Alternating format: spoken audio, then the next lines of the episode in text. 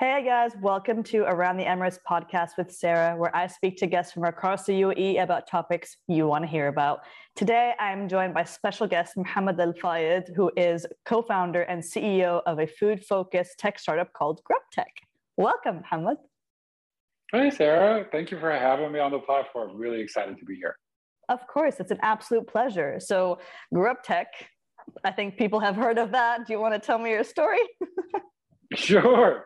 Um, look, uh, we're a startup based out of Dubai, uh, established in October of 2019, uh, with a mission to digitize the F&B world. Um, we've got, um, you know, a passion for taking anything analog, whether it's be brick and mortar operations uh, uh, in the retail space, in the food space, and, and bringing a touch of digitization to it.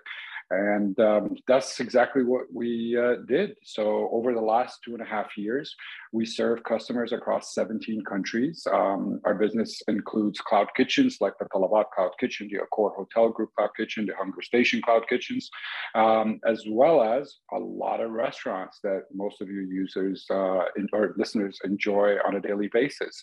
Um, and people ask, well, what do you do for them? I, the best way I can describe it is we're a restaurant technology in a box. So everything that you need to run your restaurant, from how you create your ingredients to how you build your recipes, your pictures, your item titles, your descriptions, the point of sale that sits on the counter that you guys that we use to um, take you know orders from, connecting you guys to all the food aggregators like Careem, Talabat, Hunger Station, uh, Deliveroo, and, and the many others. How do we take the order in? How do we split the order so the drinks go to the drink station or fries go to the fry station? How do we bring that order back together again? And how do we make sure we hand the right bag to the right customer and do so to bring that click to doorbell journey as short as possible so you can enjoy nice, warm food. So that's what GrubTech does. Oh, no big deal. Just like does the entire service for you and feeds you, but like, ah, you know, no problem at all. Yeah, no, that's that's what we do on Monday morning. Tuesday's a whole different day. No, I'm kidding. I'm kidding. okay, so uh, my first question is about your timeline. So you started this just before the pandemic, is that right? That's right. That's right. What was that like? Look, I mean, nobody could have predicted that, you know, four months after starting a young startup between three crazy co-founders, the world would just go crazy. And, uh, you know, you're trying to build, hire, train, induct, build a culture, uh, talk to customers, sell product, all uh, within the comforts of your bedroom or your office uh, mm-hmm. uh, through a two-dimensional screen. So it was very challenging. It was very difficult, but there's a silver lining to every story, and, and the silver lining is that overnight, every single restaurant depended on delivery as their primary right. uh, form of income, and the demand for the product surged globally. We were we were building faster than we could sell, uh, or we're selling faster than we can build, I should say, and and um, we were very fortunate to service really, really big logos and really, really big clients and learn a lot from them because the interesting part is none of us come from the F&B background. So for, for the first part of this journey, I, I didn't understand what a point of sale is from a kitchen display system to what the hell happens to an order when it goes into a kitchen. So that was a, a lot of learning and we learned through the the lens of the customers and, and, and we were fortunate enough to have such patient and, and, and, and you know very well experienced customers to teach us what we needed to build. So, you know, there was a challenge and a difficulty building a company during uh, the first phase of the pandemic. But, you know, in, in, in, hindsight, it also has been instrumental to get us where we are today.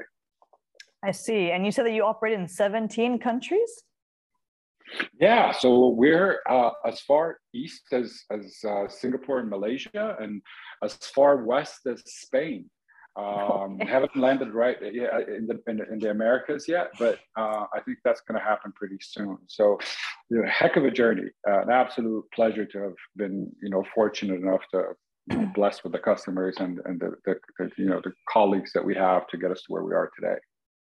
Okay, that's interesting. So I'm not sure if you would consider this a challenge of you kind of not having the F&B background to do this. I guess it was more of a learning experience. But aside from the obvious challenge of you know the pandemic, what would you say is something that like was a serious challenge for you that you were able to overcome, and how?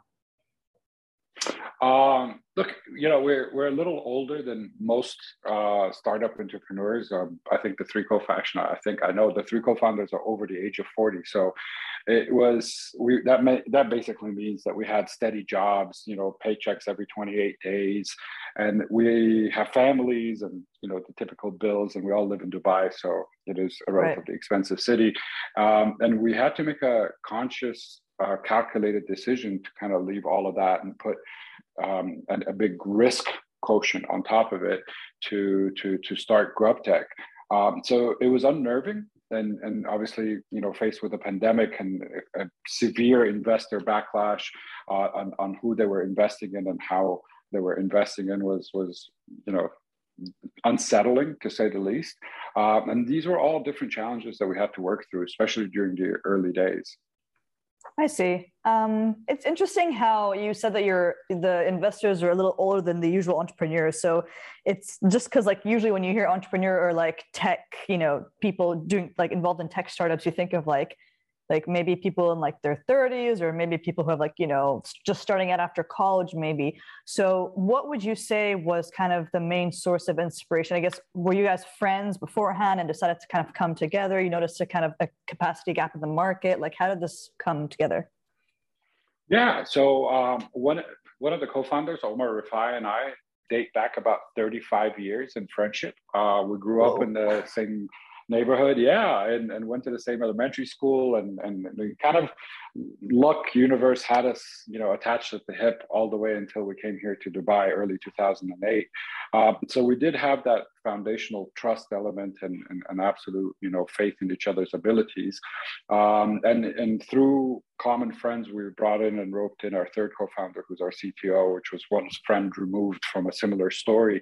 Um, and under you know the umbrella of let's try something new and, and, and life wasn't difficult enough as it is so let's make it a lot harder.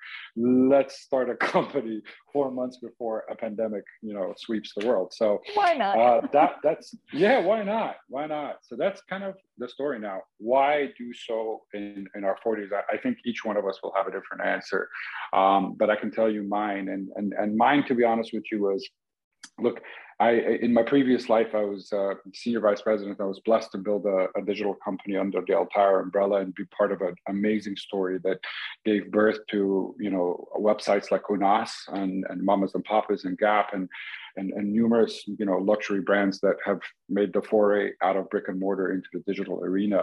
And to be very honest with you, you know, I, I felt that I've reached the, the pinnacle of that mountain. Um, mm. There wasn't much more to conquer in that space. And that entrepreneurial spirit just kept me up at night. I knew that there was more I needed to do, uh, and, and I wasn't really sure um, what I what it would be and what it is. And you know, a, a funny story is that I actually quit my job well before I knew that I was going to start GrubTech. I quit my job in search of the next challenge. Um, and, and GrubTech happened to land on my lap about four months later through a complete you know coincidence and a sequence of events. Our co-founder made an investment in an early stage uh, cloud kitchen. He brought me in to kind of take a look at what that cloud kitchen was doing by way of a technology space.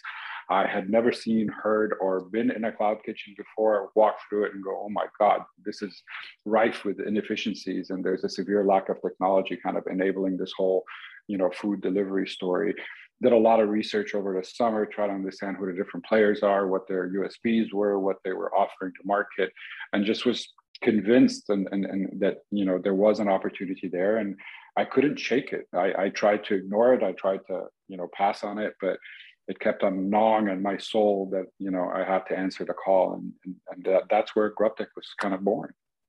It's so interesting how you quit your job before actually getting that opportunity in front of you. I feel like you're like, you know what? YOLO, just see where this takes me. you just know. Look, uh, you know, it, it, I, have learned over again, gray hair, beard. So you get you get a little bit of wisdom out of not what to do, but more importantly, what not to do. Mm-hmm. And and your soul speaks to you, your body speaks to you. So my story goes along the lines of I, I went on Christmas break, um, traveled to traveled to a destination with my my family, and, and and for some odd reason, just didn't feel compelled to go back. Uh, and I knew that was just a red flag. Like I, I did not want to go back into my seat. I had a very cushy job. I had over 800 people in my division. I had 200, um, you know, amazingly talented individuals in the back of house that were building amazing product. Um, and for some reason, that just failed to excite me. And um, you know, I learned a long time ago that you've got to do what you're passionate about. Otherwise, it feels like a chore. It feels like a job, and I'm not in it to to to for the paycheck. It, it was never about the money for me. So I answered the call, and and I knew whatever was next was going to transpire and kind of come to the surface, and uh, and it did. That's incredible to know that. Um, I mean, most people think, oh, you know, I have the vacation blues. I don't want to go back, you know, to work. But for you to have actually taken the decision of, you know what, I just I don't want to do this anymore. That's something that people I think should do more of, just because life is too short simply to be in, in a position that you're unhappy to be in. Um, but that actually leads me to my next question. So, of course, you talked about kind of following your passion, listening to your soul, listening to your body, what you really want to do with your with your life. Um, do you have any kind of word of advice for tech people listening to this call who are too scared to like kind of leave their job behind to start a new project or invest into some in something new? Yeah, look, I mean, you know, I, I again, I have no answers of what to do, but I, I do have a lot of answers of what not to do. Haven't done them and I'll realized that. that didn't work. yeah. So, you know, uh, what I can tell you is you will, I've spent an inordinate amount of time, you know, trying to find the right moment for this leap. And it is a leap of faith, right? You're trusting in your skill sets, you're trusting in your years of experience, you're trusting in your support uh, system around you, whether it's your family, your wife, husband, whatever the case may be, um, in order to take that leap of faith into the unknown, right? With so much uncertainty around you, both macro and micro. Um, and you will you will pen out what is the right moment. How much money do I have to have saved? How many friends do I have to have had, or how many contacts do I need to know, and how many VCs are interested? The reality is there is no right time, you know, and everybody has a plan until they get punched in the face. And whatever you think your business looks like or is going to look like, I can guarantee you it's not going to look like when it actually happens. Okay, there's just too many variables moving all at the same time. So you've just got to have a lot of faith that you've got what it takes. Um, you've got to have a lot of grit because the highs are super high and the lows are super low. Um, and I heard you kind of introduce your podcast earlier in the conversation about talking about some of the things that you know people don't talk about in society. And one of the topics um, that people don't talk about is the mental fortitude required to be an entrepreneur, because mm-hmm. there isn't a lot of information when you read how to become a tech entrepreneur or whatever. It's all about business plans, raising funds, finding the right CTO, finding the right co-founder, product market fit. But there's very little material about what the mental requirements are for a successful tech entrepreneur. Mm-hmm. um, because it is a trying and, and, and, and very difficult task. Not what to do but how to keep yourself sane throughout the journey. And, and most people that fail in my humble opinion fail because they lack that grit. And I, and I think there's plenty of books about that topic about being able to be thick-skinned enough to sustain all the twists and bends and and, and, and you know potholes that will occur because i guarantee you regardless of who you are they will happen. You just have to have the stomach to get through them. So my advice is surround yourself with a lot of support because you're going to need it. Stop looking for the right time. There is no such a thing. Gather your courage. Have a lot of faith in your skills and, and, and who you are make sure you don't jump in a project that doesn't uh, resonate with you, both with a purpose and a why and a passion, and uh, get going. How, what, where, that's entirely up to you. You can do it as a side hustle, and then when that grows, you bring it into your core of your universe. You know, you can do what I did and, and go kamikaze on it and just you know, quit everything and jump in both feet. Whatever makes sense for you, as long as there's momentum and action, okay, you'll get to where you need to go. You know, a lot of people just daydream about it, they think about it, they may go as far as journaling or whiteboarding, but they don't take the necessary steps to get there. So just take action and and, and you know, iterate as you move forward and you'll get to your goal.